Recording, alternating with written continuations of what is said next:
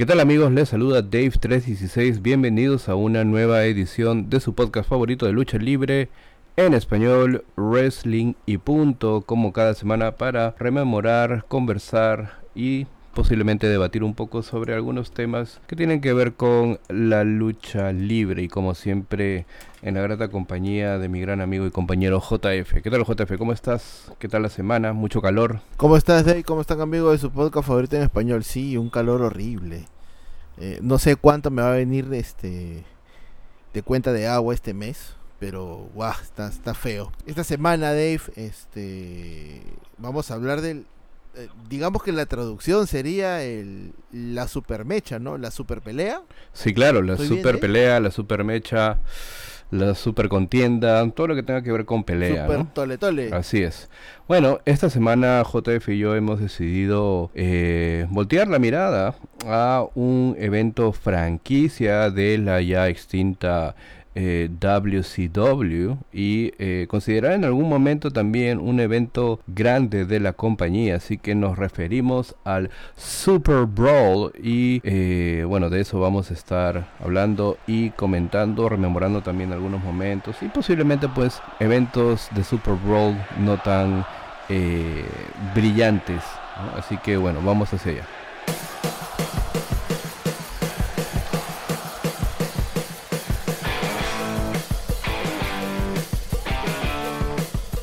Y bueno, como ya dijimos, vamos a comentar un poco y rememorar, recordar un poco este evento de la extinta World Championship Wrestling, WCW, el Super Brawl. Era un evento de pague por ver, obviamente, que se realizó en mayo del 91 en la primera edición y eh, sucesivamente desde 1992 hasta el 2001 en el mes de febrero y junto a Starcade Bash at the Beach, The Great American Bash y Halloween Havoc, Super Bowl era considerado ¿no? también un evento grande, un pay-per-view grande de la eh, compañía.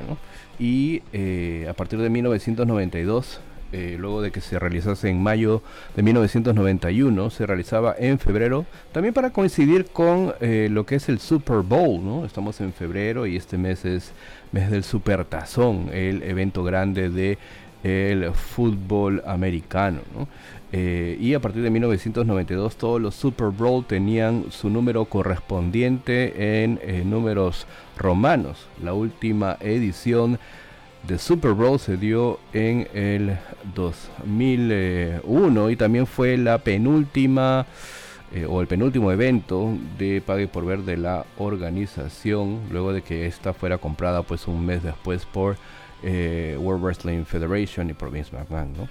Steam tiene el récord eh, de mayores apariciones en el pay-per-view con 8 y a partir del 2015 todos los pay-per-views, es decir, todos los Super Bowl de WCW están disponibles en el WWE Network.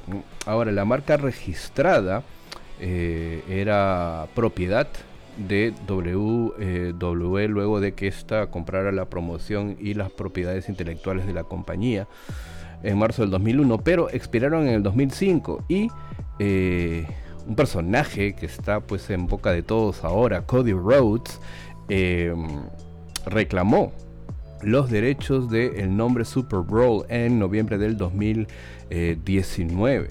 Y eh, luego de un año, en noviembre del 2020, hubo un acuerdo eh, al cual llegaron Cody Rhodes y WWE, en el cual eh, intercambiaban un poco los derechos de ambos nombres. Es decir, Cody Rhodes tenía el derecho y la marca registrada Cody Rhodes a cambio de que le entregase a WWE el nombre de Super Bowl. Así que ahora actualmente pues todo lo que tiene que ver con el nombre Super Bowl está registrado pues bajo la propiedad de WWE, ¿no? Se lanzó también un, se lanzó también un videojuego de Super Nintendo en el año 94, mm. ah, ¿no? WCW Super Brawl Wrestling, ¿no? Eh, para los que tuvimos Super Nintendo en esa época era pues un juego interesante, aunque yo la verdad es que no, como que no lo jugaba mucho porque como, eh, bueno, solamente tenía pues a Hogan y algunas superestrellas como Randy Macho Man Savage, ¿no? que ya conocía de WWF, pero digamos que no me le llamaba mucho la, atención. ¿no? Pero bueno, esta ha sido una pequeña introducción recordando un poco de dónde pues viene el Super Bowl, ¿no? Y como dije, la primera edición se realiza el 19 eh, de mayo de 1991 en el Bayfront Center en St. Petersburg, uh, Florida. Eh, vamos a ir un poco con cada una de las luchas y luego pues comentar un poco el evento. ¿no? En la primera lucha Mighty Tour derrotó a El Cubano Uh, the Fabulous Freebirds, Michael Hayes y Jimmy Garvin derrotan a The Young Pistols, Tracy Smothers y Steve Armstrong. Lucha por el campeonato en parejas, vacante de los Estados Unidos. Había un campeonato en pareja de los Estados Unidos ahí en WCW, ¿no? Dan Spivey derrotó a Ricky Morton, Nikita Koloff derrotó a Tommy Rich, Dusty Rhodes derrotó a Terrence Taylor, acompañado de Alexandra York. ¿Quién es esta Alexandra York? Nada más y nada menos que Terry Ronalds, ¿no? Y también eh, Mr. Hughes. Big Josh derrotó a Black Bart. Oz, Oz con el Grand Wizard derrotó a Tim Parker. Obviamente saben quién es Oz, ¿no? Nos referimos pues al señor Kevin Nash en este primer personaje, algo raro, ¿no? Este era como un mago pues de de Oz, ¿no? De la era medieval, entonces era un poquito extraña, ¿no? Pero bueno, muy recibido. eran esas épocas de Sí, claro, o sea, Claro, claro, claro, claro. Y bueno, Barry Windham derrotó a Brian Pillman, una lucha con los puños encintados. El gigante derrotó a Sid Vicious, una lucha de camilla. Ron Simmons derrotó a Butch Reed, una lucha en reja. The Steiner Brothers derrotaron a Sting y Alex Luger eh, por el campeonato en parejas de WCW. Bobby Eaton derrotó a Arn Anderson por el campeonato televisivo de WCW. Ric Flair derrotó a Tatsumi Fujinami. Lucha por el campeonato de NWA y WCW. Digamos que esta es una cartelera que... Em, no destacó mucho y solo tuvo una lucha buena, ¿no? Pero bueno, la lucha de apertura entre los Freebirds contra los Young Pistols estuvo bastante bien, bastante buena, pero por ahí algunos vacíos, ¿no? Eh, bueno, ya dije, Kevin Nash hace su debut en un pay-per-view de WCW justamente con este personaje de Oz, ¿no? Y eh, bueno, los Jovers, Big Josh, ¿no? Que, bueno, este, este, este personaje Big Josh es Matt Bourne, ¿no? ¿Y quién es Matt Bourne? Es el primer Doing the Clown, ¿no? El primer eh, luchador que, porque bueno, han habido muchos luchadores que han personificado a Doing the Clown, ¿no? Pero digamos que Matt Bourne fue el primero, ¿no? El primero que se puso la nariz. Exacto. ¿no? Y eh, bueno, no tenía nariz, se pintaba, creo, la nariz, no, no es que mm. te tuviera una nariz, ¿no? Y eh, bueno, eh, Sid Vicious, ¿no? Contra el gigante en una lucha eh, de camilla. Pero ¿qué, camilla más grande, ¿no? No, la verdad es que esta es la, la, la, basura del evento. Es, la peor lucha del evento. Es la palabra. Sí, sí, sí. Dos minutos que. Dos minutos. Dos minutos trece que la verdad es que no. Es, o sea. No sé si decidieras ir al baño o no, pero bueno. Y uh, Butch Reed contra uh, Ron Simmons tampoco pues dio mucho la talla. Digamos que lo mejorcito de la noche de este Super Bowl, de este primer Super Bowl fue eh, Sting y Luger, ¿no? Contra los Steiners. Y eh, bueno, el evento estelar entre Ric Flair contra Tatsumi Fujinami fue bueno, pero digamos que en balance el show fue de mediocre para pobre, ¿no? A pesar de que obviamente se dio, se promocionó en Estados Unidos a Ric Flair como un, eh, babyface, un eh, favorito, ¿no? Porque, bueno, ya eh, Fujinami y Flair habían tenido pues una confrontación previa en New Japan Pro Wrestling y Fujinami derrota a Flair en Japón. Y esta era como la revancha, pero dada pues en los Estados Unidos. Claro, y sobre todo Dave, que eh, era el eh, campeón de WCW en la persona de Ric Flair y el campeón de la National Wrestling Alliance, ¿no? En la persona de, Fujinami. Tatsumi Fujinami. A partir de 1992 eh, ya, como dije, ¿no? Empieza en el mes de febrero, coincidentemente para hacerlo coincidir con lo que es el Super Bowl, ¿no? El Super Tazón, ¿no? El evento más grande de fútbol americano en los Estados Unidos. Y el Super Bowl número 2, ¿no? Eh, se da el 29 de febrero ese mismo año en My High Life Theater en Milwaukee, Wisconsin, Big Josh derrota a Diamond Dallas Page, Brian Pillman derrota a Justin Liger. Hay que decir que esta lucha de Big Josh y Diamond Dallas uh, Page fue el dark match, ¿no? La lucha antes de ya empezar el evento en sí, ¿no? Y el evento empieza pues con Brian Pillman eh, derrotando a Justin Thunder Liger. Eh, luego tuvimos a Marcus Alexander Bagwell derrotando a Terrence Taylor. Ron Simmons derrota a Cactus Jack. Van Hammer y Z-Man derrotaron a Richard Morton y Vinny Vegas. Vinny Vegas es este segundo personaje ya de Dios mío que, que tenaz no del señor dos eventos del señor perseverante. claro del señor Kevin Nash no pero ya este Vinny Vegas tenía pues un personaje también de, de mafioso no de apostador en Las Vegas con tirar bueno en fin y en la sexta lucha Barry Windham y Dusty Rhodes derrotan a Steve Austin y Larry Zbysko ellos acompañados de Madusa Uh, Arn Anderson y Bobby Eaton derrotaron a The Steiner Brothers uh, por descalificación. Una lucha por el campeonato en parejas de WCW. Rick Rude derrota a Ricky Steamboats. Una lucha por el campeonato de los Estados Unidos de WCW. Sting derrota a Lex Luger acompañado de Harley Race. Esta lucha por el campeonato de peso pesado mundial de WCW. ¿no? digamos que cualquier eh, show que inicia con, con Pillman y con uh, Justin Thunder Liger es de saque una garantía de buena lucha, ¿no? Si no recordemos pues cuál es la primera lucha de el primer WCW eh, Monday Nitro, es justamente esta lucha, ¿no? Brian Pillman contra Justin Thunder Liger, ¿no? Y eh, estos dos, obviamente, pues nos ofrecieron una de las mejores luchas de, no solamente Super Bowl, sino creo que de cualquier pay-per-view, ¿no? Y es una lucha que recomendamos ver. ¿no? Recomendamos ver. Hmm. Si es que tienen acceso al network, vayan a ver Super Bowl uh, número 2. ¿No? Y pueden ver solamente esta lucha, ¿no? Pero bueno, es una muy buena lucha. no sé si está en YouTube, pero pueden, pueden buscarla, pueden buscarla. Justin Thunder Liger contra Brian Pillman en Super Brawl 2, ¿no? Y luego Arn Anderson y uh, Bobby Eaton tuvieron también una muy buena lucha, ¿no? Uh, en pareja contra los Steiners, ¿no? Y eh, yo creo que también esta lucha también es interesante, ¿no? Ricky Steamboat contra Rick Rude, ¿no? O sea, dos tremendos luchadores, tremendas figuras, un rudo puro contra un eh, babyface puro, también, ¿no? Y una gran lucha con el título de los Estados Unidos en juego, ¿no? En el evento estelar, ¿no? Sting recupera el campeonato mundial de WCW derrotando a Lex Luger para, creo, en mi humilde opinión, esta es la uh, mejor versión del evento. Es el mejor Super Bowl. En cuanto a lo que se presenta, en cuanto al talento, en cuanto a la lucha, en cuanto a los feudos, en cuanto a lo, visual también, ¿no?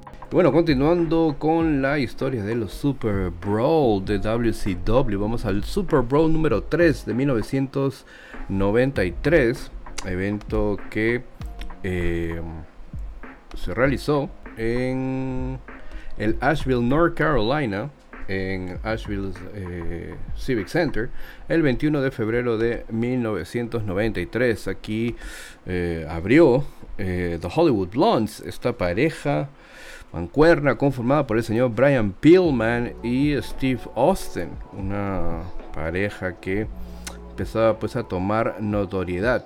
Derrotan aquí a Eric Watts y a Marcus Backwell. Luego tuvimos a Too Cold Scorpio derrotando a Chris Benoit Davey Boy Smith, el eh, British Bulldog en WWF, derrotando pues a Bill Arvin. Y Bill Arvin es, nada más y nada menos que The Goon.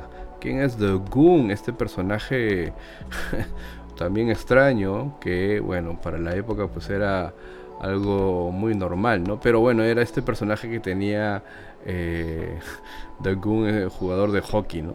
Y este, bueno, siempre salía pues con este, este palo de hockey, ¿no? Pero bueno, Cactus Jack uh, derrotó a Paul Orndorff, lucha donde las caídas se cuentan en cualquier parte, un false count anywhere. Uh, The Rock and Roll Express, lucha en parejas clásica. Ricky Morton y Robert Gibson derrotan a The Heavenly Bodies. Tom Preacher y Stan Lane acompañados de Jim Cornette. Uh, luego Dustin Rhodes, no Dusty, sino Dustin, es decir, eh, el señor Goldust, ¿no? Ah, derrotando a Max Payne, ¿no?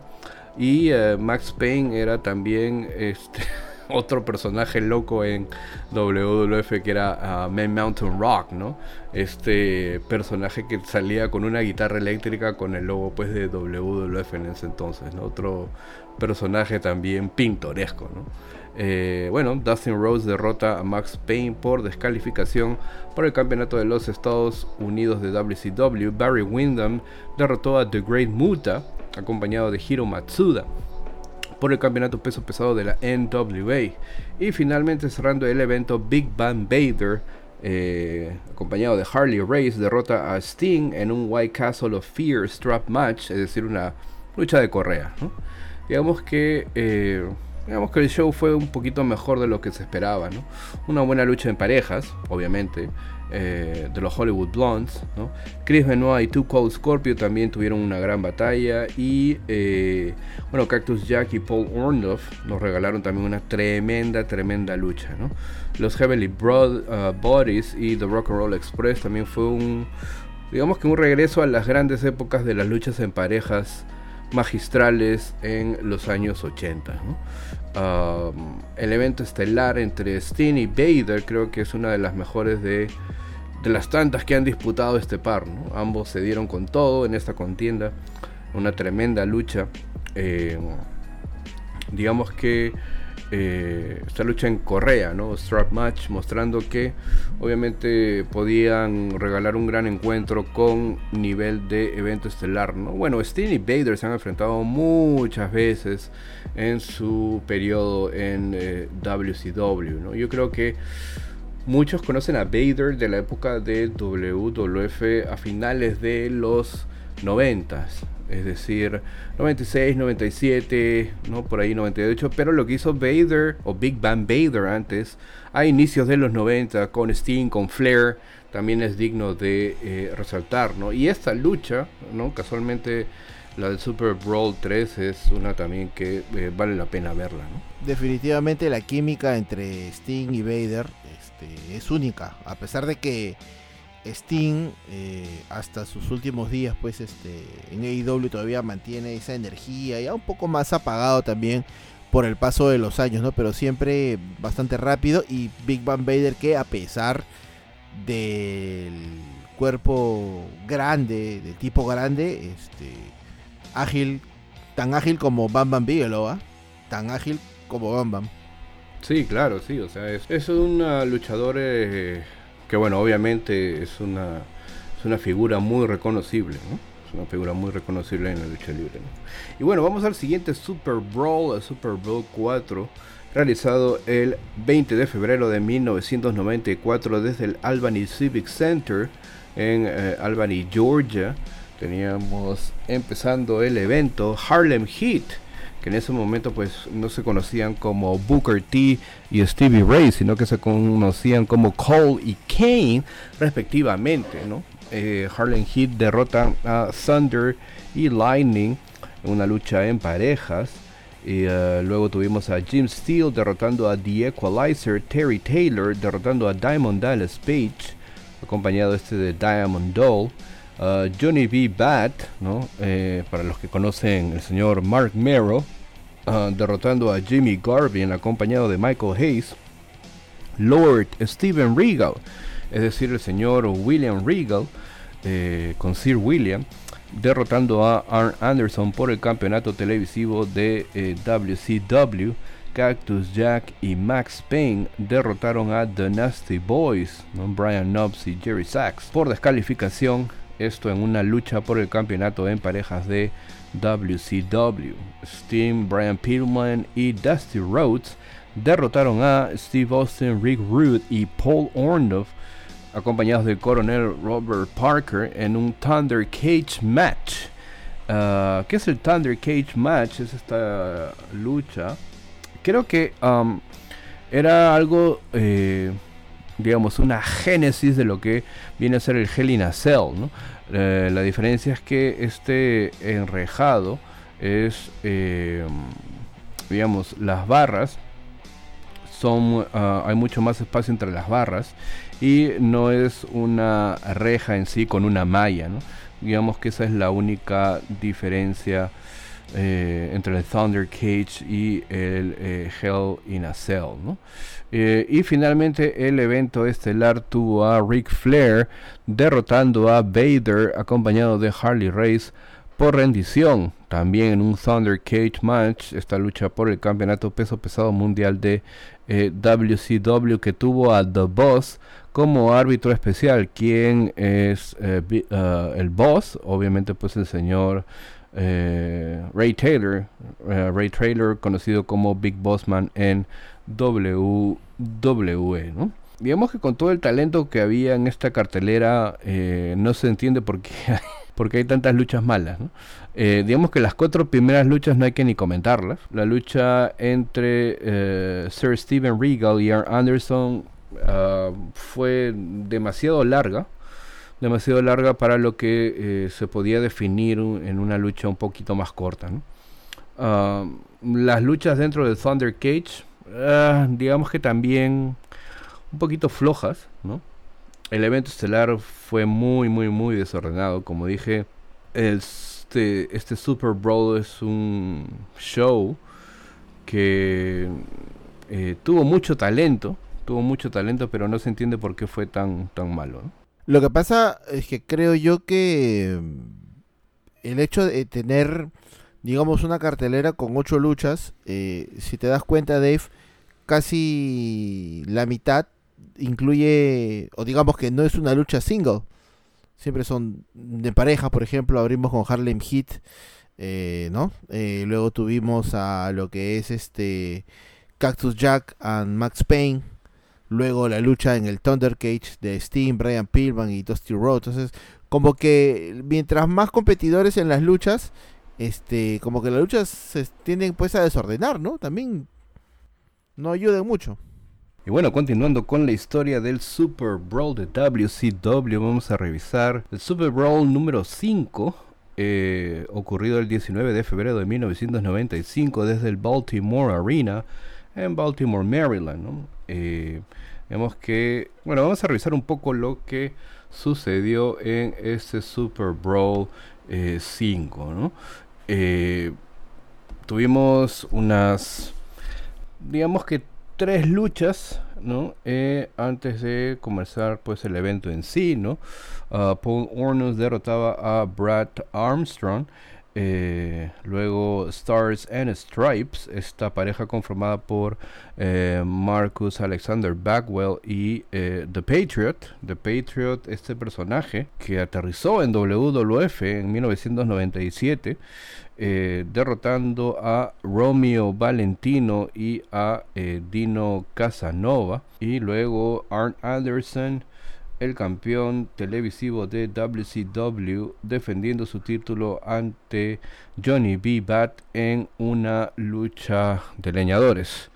Y luego ya el evento en sí empezó con Alex Wright derrotando a Paul Roma, Jim Duggan derrotando a Bunhouse Buck, acompañado del coronel Robert Parker y Men, Kevin Sullivan con The Butcher derrotando a Dave Sullivan, Harlan Heat, Booker T y Stevie Wright eh, derrotando a The Nasty Boys. Ah, por descalificación está en una lucha por el campeonato en parejas de WCW. Luego tuvimos a Black Top Bully eh, con el coronel Parker también derrotando a Dustin Rhodes, ¿no?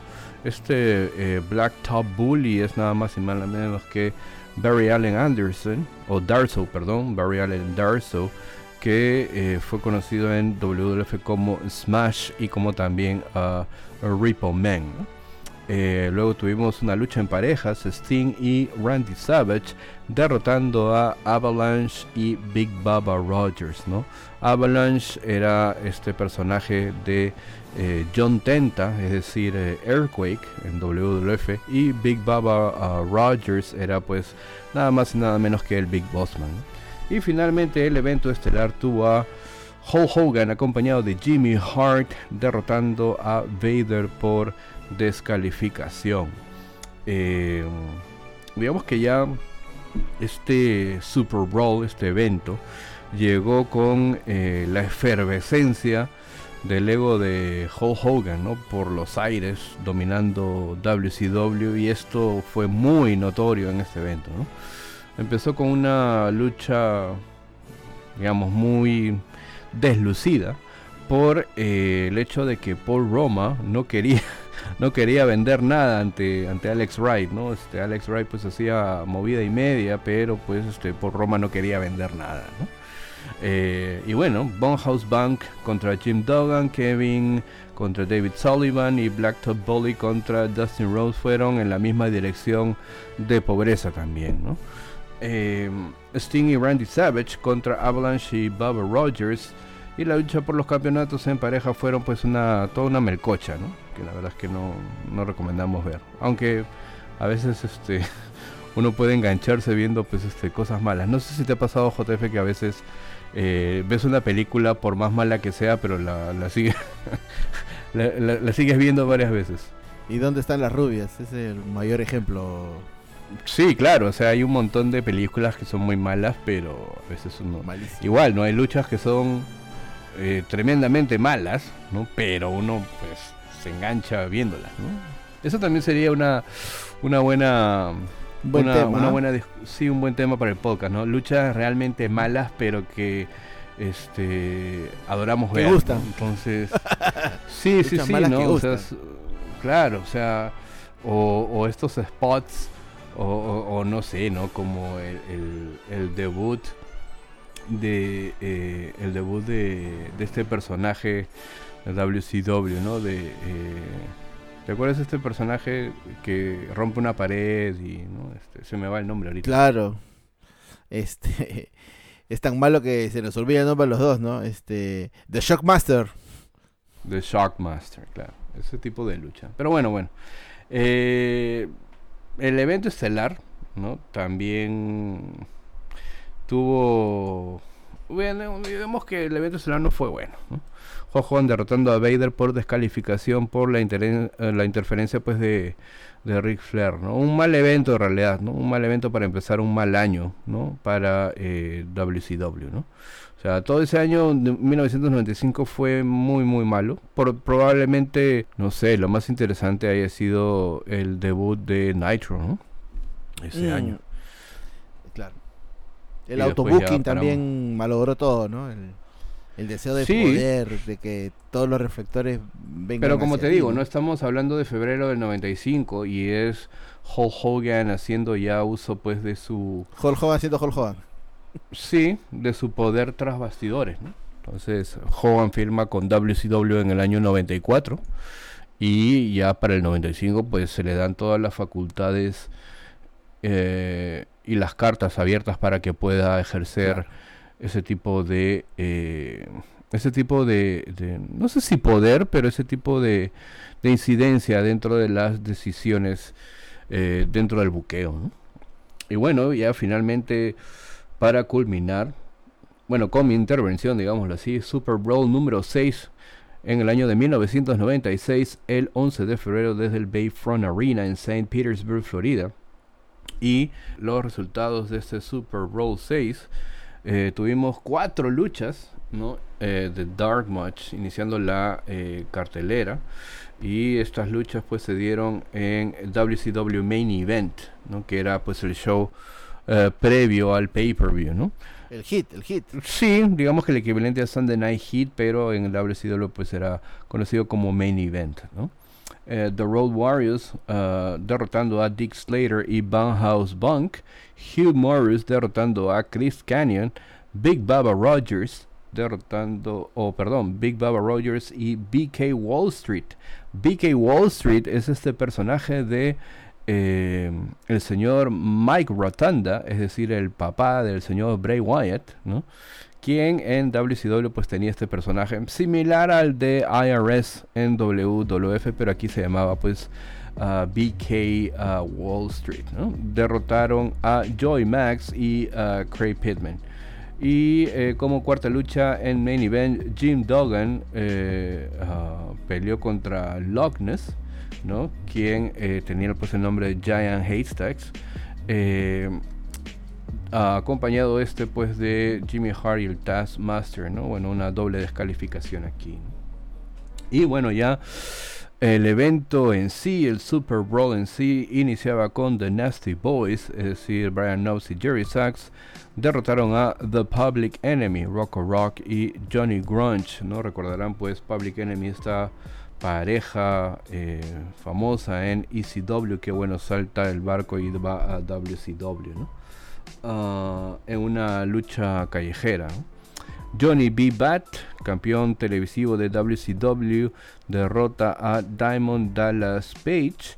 Luego Sting y Lex Luger, los campeones en pareja de WCW, derrotan a Harlem Heat, es decir, Booker T y Stevie Ray. Ah, luego tuvimos a Conan ah, derrotando a One Man Gang, esta lucha por el campeonato de los Estados Unidos de WCW. Luego The Taskmaster derrotando a Brian Pillman en una lucha de eh, correas, ¿no? pero se llamó I Respect You Strap Match. La estipulación era pues que uno te... Bueno, ya, voy a contar un poco eso posteriormente, ¿no? Arn Anderson también pelea contra el Taskmaster, pero en una lucha sin resultado. Sting y Lex Luger, los campeones en pareja de WCW, vuelven a luchar, ¿no? Contra The Road Warriors en un eh, doble conteo. Esta lucha también fue por el campeonato de eh, en parejas de WCW. Ric Flair con eh, Woman, es decir, la eh, la que bueno fue esposa del señor Chris Benoit, derrotando a Randy Savage, ah, acompañado de Miss Elizabeth. Esta fue una lucha en reja por el campeonato de peso pesado mundial de WCW y finalmente el evento estelar, el señor Hulk Hogan, derrotando pues a The Giant, es decir, el señor Paul White, acompañado de Jimmy Hart y The Taskmaster, Master, ¿no? Eh, como ya dije, este show es creo que famoso por solo una, solamente una lucha. El resto del show pues estuvo lleno de malas luchas con talentosos luchadores. Johnny B. Contra DDP, Lex Luger y Sting, enfrentándose a Harlem Heat y en la misma noche posteriormente a, los Road Warriors, eh, Conan contra One Man Gang. Um, la lucha entre Brian Pillman contra Kevin Sullivan, como ya dije, era una lucha en correas y el que ganaba tenía que recibir la frase del perdedor diciendo que le respetaba. En este caso, pues eh, eh, um, el señor eh, el señor Kevin Sullivan, ¿no? Gana la lucha, ¿no? Ante ante uh, Brian Pillman y bueno esa famosa frase, ¿no? De Brian Pillman diciéndole ok, te respeto, hombre del buqueo, rompiendo totalmente lo que era pues el eh, es, que, es, que, fue así pues no o sea rompiendo totalmente el kayfabe no y obviamente I respect you Booker Man no entonces eso obviamente eh, inicia yo creo que también eh, bueno obviamente los problemas con Brian Pillman no y ya inicia lo que es este, este zafado, este personaje ya descarrilado, ¿no? Este, eh, y que obviamente esto lo hace dejar WCW, dejar la empresa, ¿no? La cara, la, cara de Kevin Sullivan cuando le dicen esto, ¿no? Sí, claro, sí, sí, sí. No se lo podía creer. sí, sí, sí, obviamente. Y eh, bueno, la lucha entre Savage y Flair por el título fue buena, pero el evento pues termina de manera floja con Hogan luchando contra The Giant, es decir, el señor Paul White, ¿no? Y eh, terminando el evento, pues, eh, con Hogan deshaciéndose de ocho luchadores, ¿no? Todo un buquello con el sello del señor Hulk Hogan y desastroso por donde se le vea, ¿no? Sí, muy, muy quinconesco ya, este, Hulk Hogan ya. Ya es demasiado, ya demasiado fuerte demasiado mm, hasta sobreexpuesto, diría yo, ¿no? Está bien contratar pues a alguien grande para tu empresa, pero bueno. Pero yo creo que también este es el quiebre de... O es el inicio del quiebre cuando ya se piensa eh, que la fórmula no es la adecuada. Y estamos hablando pues de febrero del 96, ¿no? Meses antes de el Bash at the Beach, ¿no? Y eh, la génesis, pues, o el inicio, pues, del NWO, ¿no? Claro, claro, claro que sí. Y bueno, mm, pasaríamos al año siguiente en el Super Brawl 7, el 23 de febrero de 1997. Un Super Brawl marcado también de grandes nombres, ¿ah? Por ejemplo, eh, para aperturar el evento, Six, señor conocido como One Two Three Kid y luego conocido como X-Pac, derrotando a eh, Malenko, lucha por el campeonato de peso crucero. Conan, La Parca y el, uno de los villanos derrotando a eh, Juventud Guerrera, Super Caló y Cíclope. Y eh, Prince derrotando a Rey Misterio. Ahí para los que creen que Rey Misterio solamente luchaba por el campeonato de eh, por el campeonato semipesado, no. Rey Misterio en este momento estaba compitiendo por el campeonato televisivo de WCW. Pero aquí hay que acotar algo este, muy importante. Si bien es cierto, he comentado, Dave, que la lucha inicial de este evento fue Six contra Dick Malenko, la apertura eh, en video, digamos, eh, fue como parte de su preparación para el main event, eh, un Roddy Piper internándose de manera voluntaria en la prisión de Alcatraz, Dave. Así como lo escuchas. Bueno, la, verdad es que eso, eso, se podría esperar solamente de Piper. Una, una, viñeta bastante extensa sobre este encierro, un Piper saliendo de una de las celdas hablándole pues a unos supuestos policías, ¿no? Eh, Piper estaba muy entusiasmado por su combate con Hogan y se tomó esta viñeta muy en serio. De hecho, estaba tan entusiasmado que eh, ya para finalizar la viñeta eh, sube a la parte delantera del barco que lo va a llevar a su destino. Ya saliendo de prisión, se agarraría del mástil y gritaría, Hogan, voy por ti. Es cuestión de horas que nos veamos la cara en el ring. Eh, acá hay una anécdota. Uno de los productores del segmento, eh, Neil Pruitt, ha comentado en un podcast que el mismo Piper le dijo al finalizar esta toma, no sé Neil, esto no me convence. Entonces llegaría el capitán del barco, miraría a Piper y le gritaría, ¿qué demonios haces colgado de ese mástil? Puedes haberte caído fácilmente, estos son unos barcos muy viejos. Entonces, aquí Roddy Piper pues estuvo jugándose el pellejo para poder grabar esta viñeta. Y bueno, tuvimos a un Piper saliendo prácticamente loco, ¿no? Pero Piper antes de entrar a Alcatraz ya estaba loco para poder este, enfrentarse a Hulk Hogan. Después de esta, de esta viñeta, bueno, las luchas pues prosiguieron. Eh, DDP eh, derrotando a Bob Powell por descalificación. Eh, una tremenda lucha entre Eddie Guerrero y Chris Jericho, lucha por el campeonato de los eh, Estados Unidos. Em, luego eh, The Public Enemy derrotando a Harlem Heat y al equipo conformado por Men y The Barbarian. Jeff Jarrett derrotando a Steve McMichael. Chris Benoit enfrentándose a The Taskmaster.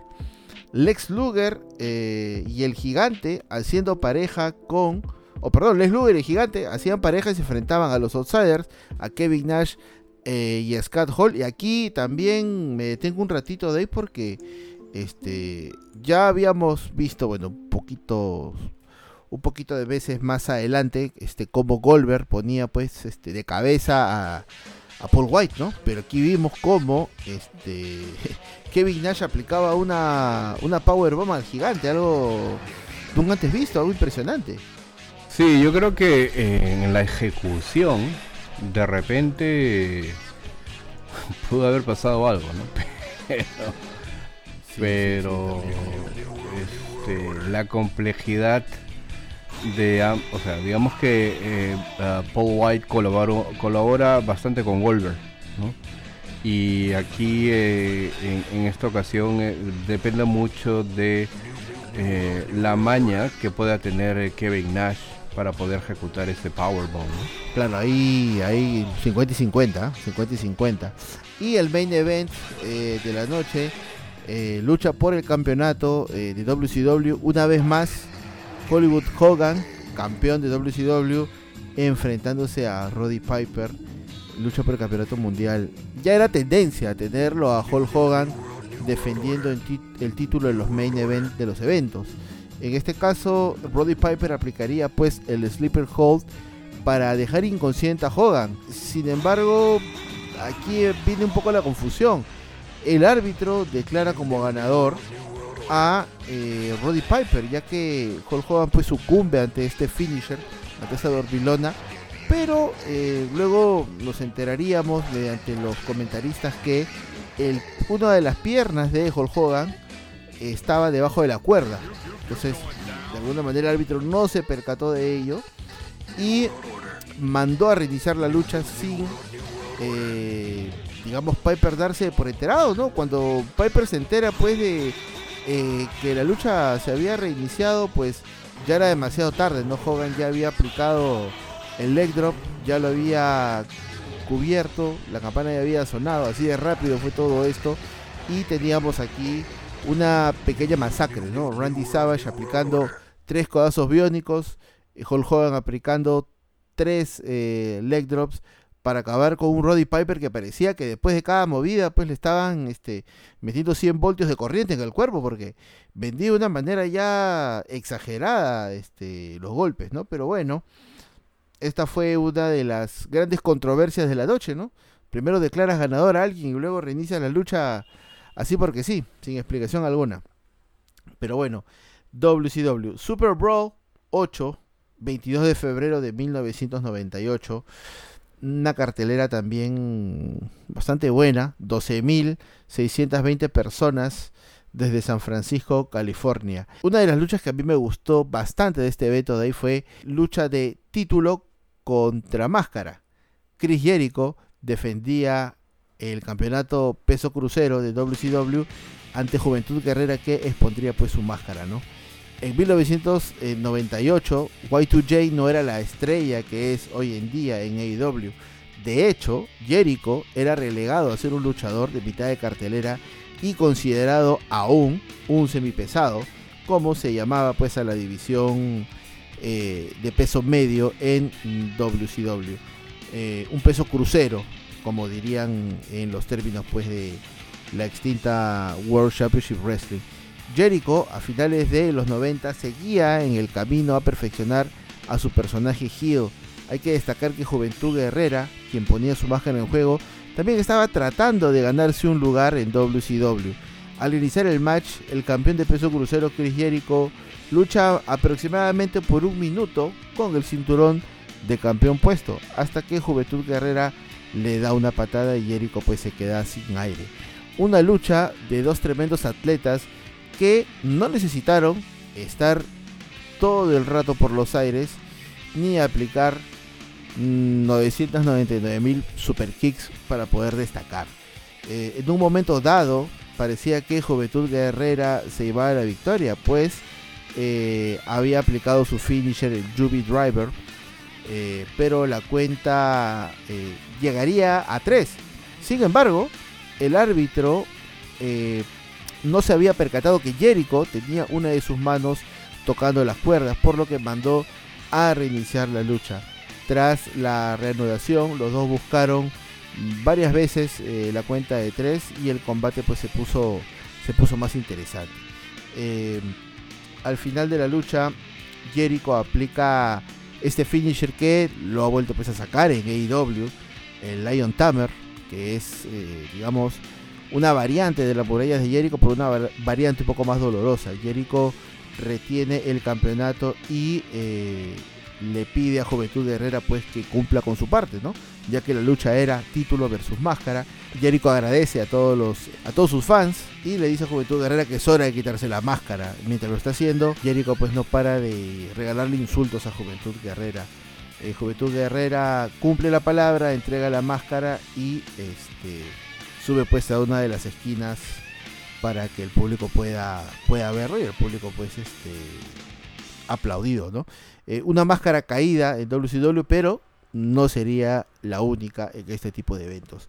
Luego teníamos otra lucha, Dave, importante también. Eh, los hermanos Steiner, acompañados por Teddy Biasi, enfrentándose a The Outsiders acompañados por Dusty Rhodes. Eh, más que nada esta pelea pues este se da para poder vender el turn heel de Scott Steiner. Tras más o menos un minuto, dos minutos de lucha, eh, eh, los Outsiders salen del ring, los Steiner hacen su habitual pose, donde Rick Steiner se pone pues debajo de las piernas de Scott y se da la traición, la bendita palabra llamada traición. Y prácticamente lo que sigue después es un Rick Steiner tratando de poder recuperarse de esta sorpresa, pero no lo logra, eh, no lo logra y tenemos nuevos campeones en pareja en las personas de los Outsiders.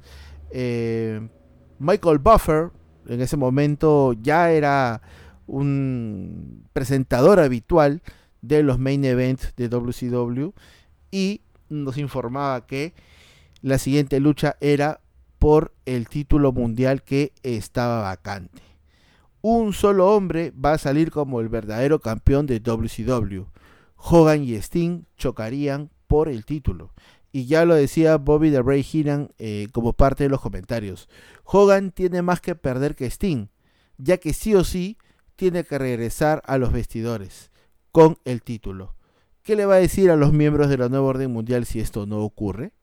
Ya Bobby Heenan dejaba pues ahí la semillita, la duda, ¿no?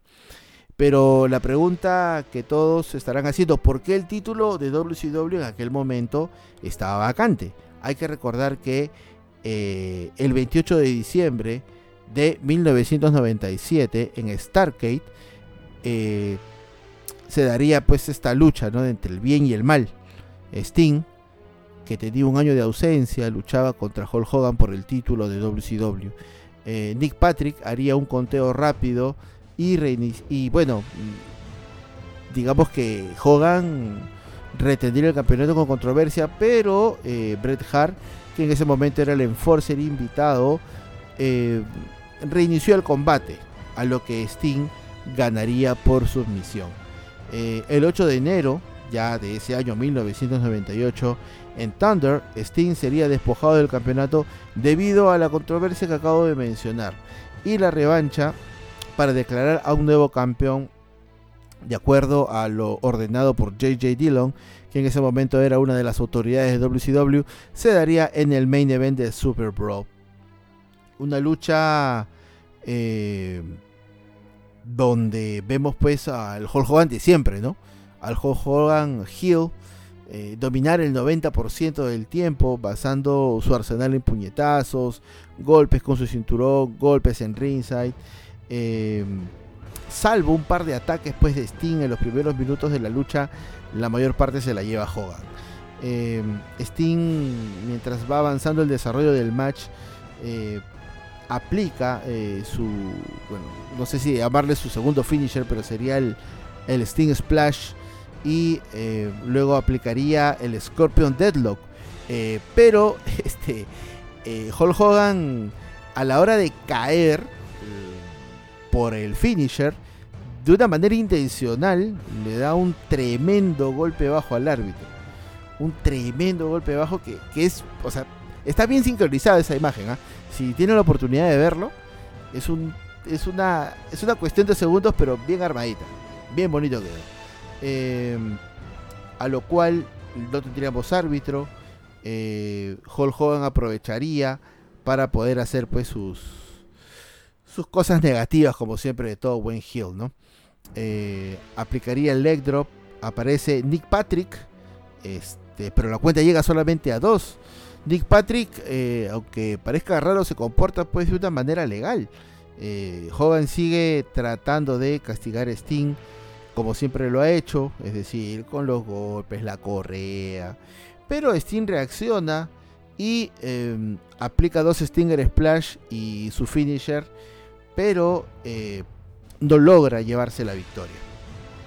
Randy Savage aparece eh, y golpea con un bote de spray a Hogan. Aquí digamos que empieza también a partirse la nueva orden mundial para darle paso a lo que sería la jauría en esta primera encarnación donde Sting, Randy Savage, Lex Luger eran parte del, Wolfpack. Em, Randy Savage interfiere con este spray y deja que eh, a Hulk Hogan. Sting cubre eh, y Sting es el nuevo campeón mundial. Un combate que fue manchado pues con tantas interferencias, pero dejó mal parado Sting. ¿Y por qué digo esto? Porque Sting a pesar de haberse llevado el campeonato no fue el protagonista. Nuevamente obtuvo la victoria gracias a un tercero, en este caso en la persona pues de Randy Savage. Eh, de esta forma el protagonismo, en vez de estar en el campeón Sting, seguía estando en la nueva orden mundial y en Hulk Hogan. Y bueno, en este Super Bowl de 1998, pues la verdad que sí, eh, la, lucha, la lucha que obviamente pues abrió, ¿no? Esta de Rick Martel eh, perdiendo el título televisivo ante Booker T, ¿no? Y sufriendo pues una, una lesión en la rodilla, ¿no?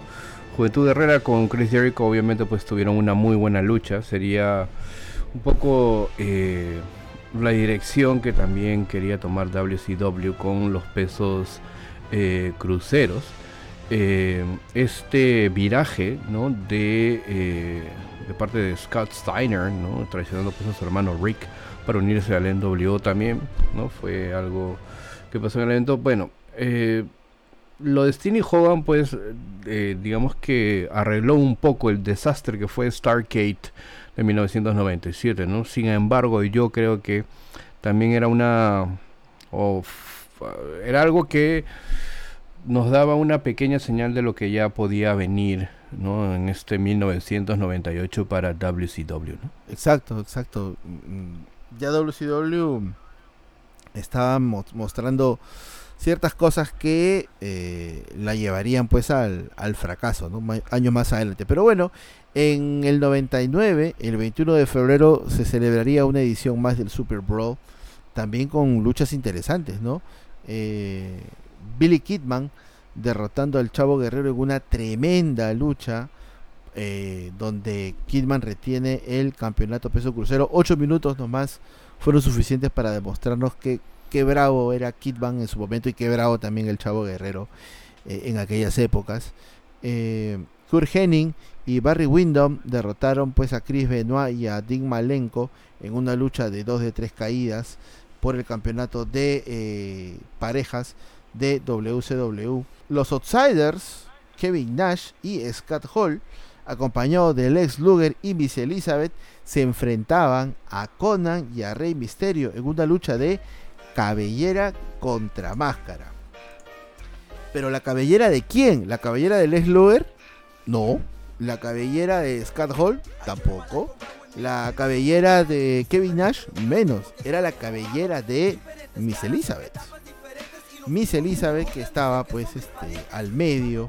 Era la única dama en la nueva orden mundial que tomó un color eh, negro, rojo y blanco. Hay que recordar que aquí ya eh, Hulk Hogan era parte pues de la jauría, ya el NWO tomaba otros rumbos, ¿no? Esta lucha... ¿Hulk Hogan parte de la jauría? Claro, claro. Sí, ¿no? Claro, claro, por supuesto. Esto, este Super Bro ya es después del Finger Poop of Doom, pues. Ah, ok. Ok, sí, tienes razón. Por favor. Febrero 99, sí, sí, sí. Perdón. Esta lucha originalmente eh, iba a ser de Kevin Nash y Lex Luger contra Rey y Conan. Pero el paquete completo sufrió un desgarro de bíceps. Entonces, ¿a quién podría elegir el compañero Kevin Nash? Pues a su gran amigo Scott Hall. Cositas importantes en esta lucha. en la entrada, digamos en la rampa, camino al cuadrilátero, eh, había pues una, esta silla de barbero, una silla roja, y qué podía pasar, ¿no? Ya había caído una máscara con la máscara de Juventud Herrera. Sería pues este Rey Misterio el segundo en caer. ¿Y por qué caería también? Eso también lo vamos a ver en un ratito. Una lucha decente, una lucha cortita pero buena, donde Rey y Conan eh, toman el control eh, de la lucha a pesar de la diferencia de peso y digamos también hasta de estatus dentro de WCW. Patadas voladoras, codazos se repartieron durante este combate. Rey Misterio le hace un Bronco Buster a Scott Hall, sin embargo Lex Luger hace que eh, Conan se tropiece y lo saca del ring. A pesar de que Les Luger estaba lesionado, pudo lanzar contra los escalones metálicos a Conan. Mientras esto sucede, Rey Mysterio se lanza en un moonsault para tratar de dañar a Kevin Nash. Lo daña, pero Miss Elizabeth preocupada distrae al árbitro, lo que le permite a, Scott Hall entrar al ring y aplicar este finisher clásico de, de Scott Hall, aplicárselo al pobre Rey Mysterio, a pesar de no ser el hombre legal, arrastra a su amigo Kevin Nash pero lo pone, digamos, eh, encima del misterio, pero prácticamente con las espaldas planas. O sea, la toma nos hace ver que ambos están con las espaldas planas, pero Kevin Nash está poquito más arriba cubriendo a Rey Misterio. Uno, dos, tres. Una lucha divertida, pero le decimos adiós a la máscara de eh, Rey Misterio. Eh, esta estipulación ya lo ha dicho Rey Misterio en varias entrevistas, pues fue impuesta por Eric Bischoff. Eric Bischoff cumplió su deseo de desenmascarar a Rey Misterio. ¿Y sabes por qué, Dave? Porque Eric Bischoff pensó que Rey Misterio no era un luchador comercializable con la máscara. Se le escapó esa paloma, se le escapó. Sí, yo creo que una de las decisiones también que, que bueno, hay que achacarle a Eric Bischoff eh, directamente, ¿no? Porque, mira, hace un par de semanas Eric Bischoff estuvo pues en su, bueno, en su, en su podcast. Y habló de, eh, bueno, contó en realidad, ¿no? Una de, eh, una anécdota en la cual se dio cuenta que ya WCW iba hacia el despeñadero. Y esa digamos, esa, eh, eh, esa, esa, historia tiene que ver con Eric Bischoff juntándose con varios ejecutivos de WCW, ejecutivos a quienes en realidad no conocía, y eh, lo llamaron para discutir la línea de, digamos, no la línea del programa, pero se reunió con varias personas que tenían que ver con el lado publicitario de, eh, de, de, la cadena televisiva, ¿no? En este caso, pues, este, tiene. Entonces, eh, TNT, perdón. Eh, y entonces, eh, gente que no tenía nada que ver con la lucha libre, que no entendía cómo funcionaba esto y que ya WCW estaba ganando en el rating a WWF y Eric Bishop va a esta reunión con unas 10 personas más y uno de los ejecutivos, eh, da el nombre, no recuerdo el nombre ahora, pero que era el jefe de, de, negociación publicitaria en la cadena, en el canal. Y eh, le dijo, yo creo que eh, la línea que debes seguir es enfocarte más en la familia y en los niños entonces Eric Bischoff, sorprendido, eh, le da su punto de vista y le dice, eh, yo en este momento estoy por encima de WWF de Vince McMahon.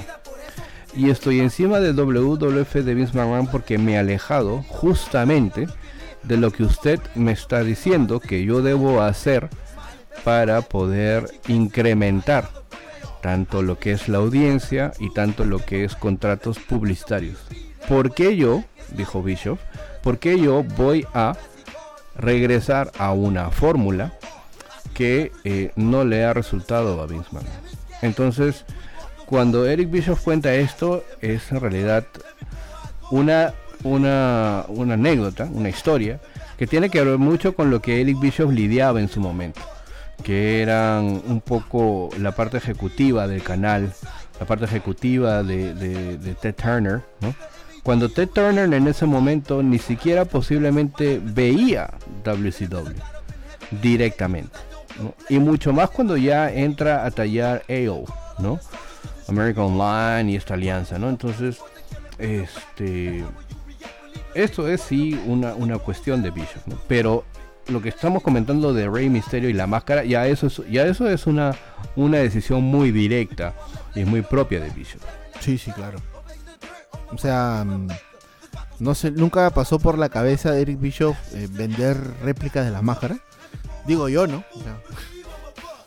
vendemos polos, vendemos este, coderas, ¿no? Pero bueno, cosas que pasan.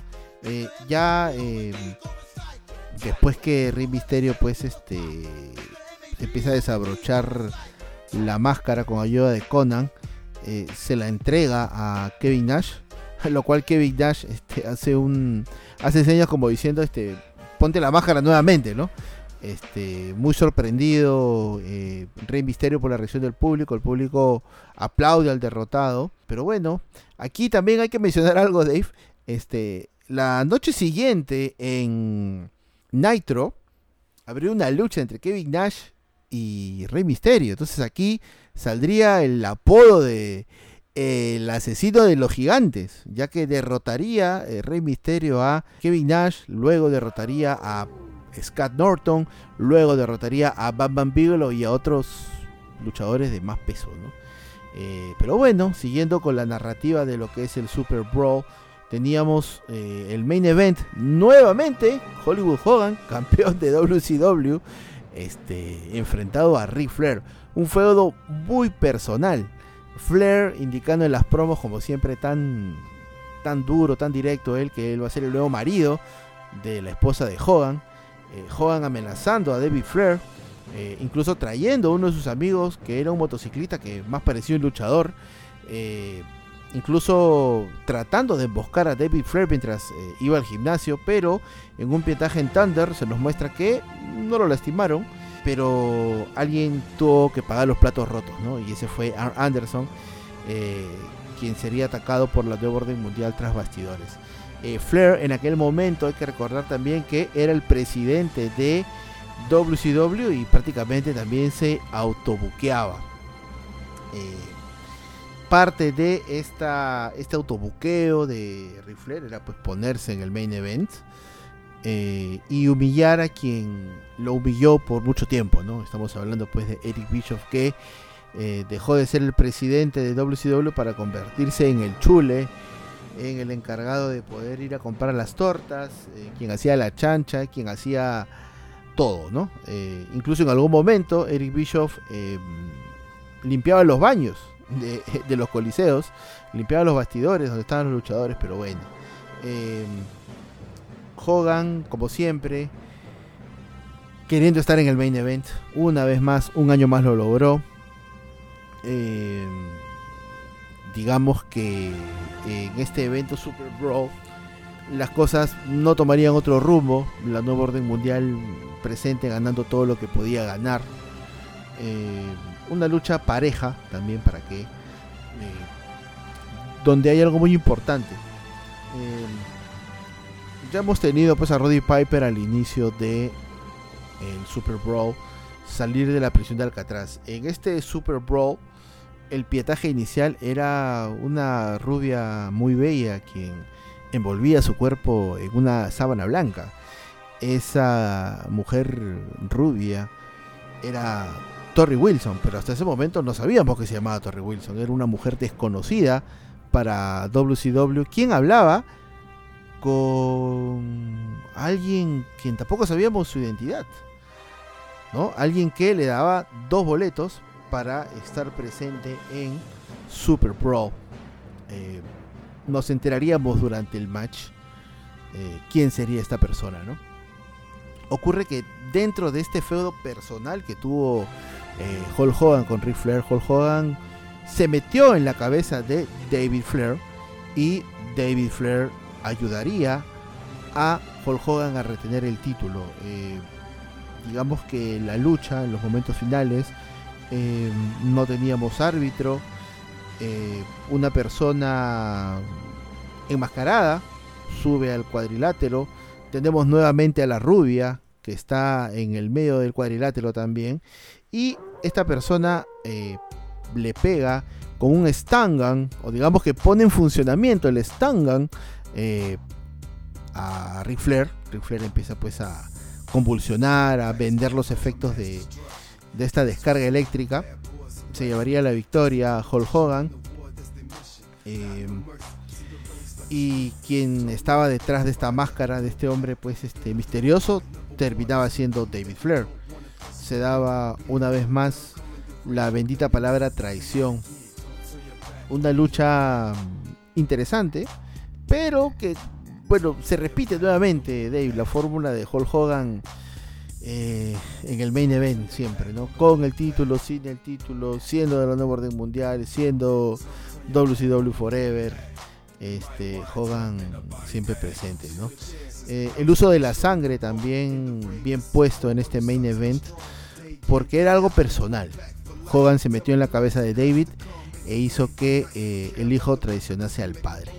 Luego llegaríamos a la edición del año 2000, ya una de las últimas, eh, para lo que es el Super Brawl y también para WCW, celebrada pues el 20 de febrero desde Daly City en California. 8.569 personas presentes para poder eh, disfrutar esta cartelera. Un poco aburrida, pero con dos cosas destacables. Una lucha por los derechos de Harlem Heat. Big T con Stevie Ray y Jay Biggs eh, eh, enfrentado pues a Booker. Ahora, ¿cuál sería el argumento de esta historia? Big T, conocido en la WWF como Ahmed Johnson, y Booker T tuvieron una pelea improvisada en Nitro después de que Big T llamara este, a la acompañante, manager y amiga de Booker T, a la señorita Midnight, eh, la llamaron una rata. Y le dijo, eres una rata. Eh, empezaron a pelear. Eh, Booker T perdería con trampa. Stevie Ray contrató a Jay Biggs, quien en la WWF era conocido como Clarence Mason, otro manager de la época, pues digamos, inicios de la era actitud, eh, quien de alguna manera se encargaría de proteger el nombre de Harlem Heat.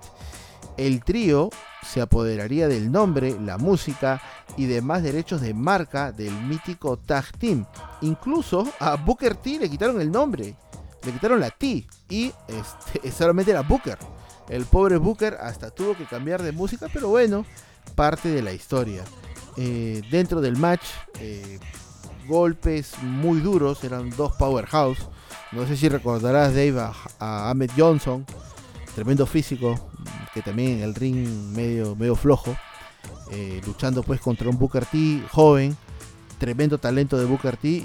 En los minutos finales Booker T logra, logra lo impensado, ¿no? Logra deshacerse de todo, toda interferencia en contra. Va a cubrir a al señor Big T después de aplicarle una super kick, una super patada. Las luces se apagan, eh, suena una música y tenemos a un tipo que era más grande que, que Big T. Un tipo que luego nos enteraríamos que se llamaba Bigger T, porque era más grande que Big T. Eh, esta distracción le permite a Big T aplicar su finisher, el Big T Bomb, lo cual fue suficiente para eh, llevarse la victoria y mantener los derechos de Harlem Heat en el bando Hill. Una buena historia, buenos componentes, pero una lucha cortísima. 5 minutos con 23 eh, segundos. Otra lucha también importante en este pay-per-view eh, sería Ric Flair contra Terry Funk en una lucha en una lucha de muerte una lucha donde pues este Ric Flair y Terry Funk eh, nos quisieron hacer recordar pues años, años mozos de la National Wrestling Alliance. Tras 15 minutos con 40 segundos, Ric Flair se lleva la victoria. Y en el evento eh, principal, Sid Vicious derrotaba en una triple amenaza a Scott Hall y a Jeff Jarrett. Una lucha mm, corta, pero continuaba el desarrollo de Sid Vicious como campeón máximo de WCW. Mucha interferencia por parte de los hermanos eh, Harris, quien eran parte de eh, o aliados de Jeff Jarrett. Jeff Jarrett atacando eh, a todos los árbitros que corrían al ring para poder este, oficializar el match no sé cuántos strokes ah, habría aplicado, creo que unos 5, unos 6 durante el match, hasta que alguien como Roddy Piper subiría al ring este, para asumir el mismo las funciones de árbitro. Ya se habían perdido todas las reglas, ya todos los árbitros estaban pues este, golpeados por el finisher de Jeff Jarrett y solamente quedaba eh, Roddy Piper eh, Sid Vicious eh, aplicaría un chokeslam a Jeff Jarrett y una power, bueno, un bombazo a Scott Hall para cubrirlo y ganar el combate. Mm. ¿A qué punto tiene que llegar WCW, Dave, para que todos sus oficiales estén, estén noqueados y nadie quiera salir que, que Roddy Piper tenga pues que vestirse de árbitro? Mm, es la consecuencia, ¿no? Es, la, consecuencia, de, de todas las malas decisiones. Ya en el 2000 ya prácticamente esto era esto estaba pues con resucitador. Ya era, era sobrevivir ya. ya, ya, no vivía WCW, ya sobrevivía. Sí, la verdad que era eh, hacer un poquito de caja para, no sé, para este, para pagar a, a, los trabajadores tras ¿no? Y, y, nada más, ¿no? Porque ya cuando vas en picada y no puedes ni siquiera tener un retorno en costos de producción y en costos de, de no sé, de, de, todo lo que se, de todo lo que implica poner un show eh, de lucha libre, entonces ya, pues, no, ya, olvídate, ¿no? O sea, a pesar de todo el espaldarazo financiero, ¿no? Entonces, que de repente en su momento, en su momento pudo tener eh, WCW, ¿no? Pero lamentablemente ya está esto estaba ya prácticamente eh, oleado y sacramentado, ¿no? Sí, oleado y sacramentado, sí, sí. Ya estaba, pero pero bueno, ya para finalizar este este programa que nos ha hecho mirar a, a WCW de otra manera en febrero, teníamos eh, la edición final del Super Brawl que en teoría debería ser la 11, pero como WCW en esta época, pues en este 2001 ya estaba estaba ya contando sus últimos días, pues no tuvieron mejor idea que ponerle WCW Super Brawl Revenge o Super Brawl eh, Revancha, Venganza. Eh, evento realizado de, eh, desde Nashville, Tennessee, el 18 de febrero del año 2001. Sería el penúltimo evento de WCW, ya que meses más tarde el señor McMahon y la WWF comprarían a su competencia. Eh, un cartel con 10 luchas. Shane Helms se impondría en una lucha de eliminación para ser el retador número uno em, para el campeonato crucero. Lucha donde estuvieron envueltos Evan Karagias, Kaz Hayashi, Jamie Noble, Shannon Moore y Jun Yang. Una tremenda lucha, casi 20 minutos. Tienen que ver esa lucha. Eh, pesos crucero al inicio de cualquier pay-per-view pues empila a, los presentes y a los que a los que puedan ver el evento desde casa ¿no? Eh, Hugh Morris derrotando a The Wall eh, Sean O'Hare y Chuck Palombo derrotaban a Mark Jindrak y a Sean Stacia para retener los campeonatos mundiales en parejas de WCW Chavo Guerrero se enfrentaba a Rey Mysterio Jr.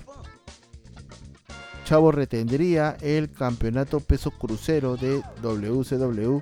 Rick Steiner, campeón de los Estados Unidos, eh, defendía su título de manera exitosa frente a Dustin Rhodes. El equipo conformado por Lex Luger y Bob Bowell derrotaban a Brian Adams en una lucha handicap. Bueno, y aquí sí la sorpresa, ¿no? Si tú escuchas el nombre de Lance Storm, luchando contra Ernest Dacat Miller, este, lo primero que se te viene a la cabeza pues es que el gato va a recibir una tremenda paliza, ¿no? Hay que ser sinceros robándole la, frase al señor Fou. Eh, el gato mm, pues era el gato, ¿no? O sea, tenía siete vidas, pero en el ring bastante flojo, ¿no? Pero mm, le ponía empeño a sus luchas, eh, se ganó al público gracias al antipatiquísimo de Landstorm. Este, si Landstorm luchaba contra una piedra, pues la piedra iba a ser aplaudida, ¿no? No por lo mal que era luchando Landstorm, sino porque realmente Landstorm pues, es un tronco, ¿no? Tremendo luchador, pero, pero un tronco. Eh, Ernest Dacat Miller se llevaría la victoria y em, ganaría la posición de ser el comisionado de WCW. Eh, Chris Canyon derrotaría a DDP Eh, luego eh, DDP derrotaría a Jeff Jarrett. Y en el main event eh, de la noche, para ya cerrar el evento, donde tendríamos a Big Papa Pump defendiendo el título de WCW frente a Kevin Nash. Hay que recordar que en aquel momento Ric Flair, como parte del kayfabe, era como un ente de autoridad y se une a la mesa de comentaristas y nos va informando que el perdedor de este combate se iría de WCW. Kevin Nash mm, fue lesionado también en el kayfabe y saldría en una silla de ruedas prácticamente obligado a luchar para no ser despedido. Eh, un Kevin Nash que estaba acompañado de dos muy bellas enfermeras. De alguna manera el árbitro pues se distrae. Kevin Nash tomaría el campeonato de Big Papa Pump, lo golpearía y se llevaría la victoria. Pero antes de que el árbitro pudiese darle el campeonato a Kevin Nash, Rick Flair nos informaba que esta sería una lucha 2 de 3 caídas. Entonces la primera caída se la llevaba Ric Flair, o perdón, se la llevaba Kevin Nash cubriendo a Big Papa Pump en tan solo 17 segundos. Luego, eh, Big Papa Pump devolvería este favor y golpearía, también sin que el árbitro se dé cuenta, a Kevin Nash con una barra metálica y cubriría 1, 2, 3 y pondría el empate. El siguiente vencedor de esta caída se llevaría el título de WCW. Y el otro se iría pues fuera de la compañía. Ric también nos haría saber que esta lucha sería, o esta caída sería sin descalificación y con los conteos valiendo en cualquier parte de la arena. Lo que haría aprovechar a un Big Papa Pump completamente descontrolado, aplicándole varios silletazos a la humanidad de Kevin Nash, prácticamente desmayándolo. Pero no conforme con eso, eh, Scott Steiner le aplica la Steiner Recliner a Kevin Nash para que el árbitro, tras 11 minutos de lucha para esta tercera caída, declarase ganador a Big Papa Pom, ya que había noqueado a Kevin Nash. Una lucha mm, corta, pero que tuvo pues a Ric prácticamente como protagonista, donde Big Papa Pom era el ganador y seguía siendo el campeón de WCW. Por eso te digo que es interesante eh, a veces ver este tipo de este tipo de cosas, ¿no? Ya obviamente ha pasado el tiempo, pero ver cómo ha sido la transición, porque yo he empezado comentando este Super Bowl de 1992, el primero que se hace en febrero y creo que en mi opinión es el mejor o es la mejor edición de Super Bowl y terminamos eh, terminamos abajo ¿no? con esta con este declive ya notorio de WCW pero que obviamente eh, por cuestiones de un poco de conocimiento es interesante poder ver ¿no? por qué es que eh, la compañía pereció ¿no? y es justamente por decisiones como esta ¿no? Que en realidad eh, eh, yo creo que hasta cierto punto le faltan el respeto a, a, la gente que va con la intención de, de, de, ver lucha libre, de ver una historia bien contada, de ser entretenida, pero que a la larga por cuestiones de mal manejo, egos y un montón de cosas que se van tejiendo allí eh, dan este resultado, ¿no? Y ya en el 2001 ya, o sea, ya no había nada que hacer, ¿no? Pero es importante, o sea, es, es interesante, es interesante verlo, ¿no? Es interesante verlo y, y, compararlo también, Y comparar este qué cosa había al otro lado, ¿no? Al otro lado había pues No Way Out del 2001 que lo hemos comentado en el podcast pasado, en la edición pasada, ¿no? Entonces, luego ya estaba en otro nivel, ¿no? Y bueno, JF, eh, ha sido interesante recapitular, rememorar y recordar contigo este WCW Super Bowl. Les agradecemos a todos los que nos han escuchado aquí en eh, Wrestling. No se olviden, por favor, seguirnos en Facebook y también estamos en TikTok como Wrestling y. Estamos también en Twitter, síganos en Twitter, arroba a wrestling. y en Instagram también arroba wrestling. Pueden escuchar los episodios en nuestro canal de YouTube. Uh, wrestling y punto. Ahí en nuestro canal de YouTube les pedimos por favor que se suscriban, que le den like a los videos y que obviamente activen la campanita para que puedan recibir las notificaciones cada vez que subimos un video en YouTube y eh, Wrestling y Punto tiene episodios nuevos todos los días jueves que también pueden escuchar en Apple Podcast, en Spotify y en Anchor. Sí, por supuesto, siempre agradeciendo a todas las personas que nos escuchan todos los jueves eh, a través de todas las plataformas en las cuales estamos presentes. Siempre agradecer eh, la buena onda, siempre agradecer que estén ahí escuchando escuchando a Dave, escuchando a mi persona, escuchando también al amigo Fo con sus comentarios interesantes con respecto a, a AEW. Y nada, ya sin nada más que decir, nos encontramos el próximo jueves. Un abrazo para ti, Dave. Un abrazo para todas las personas que nos escuchan. Se cuidan. Bye.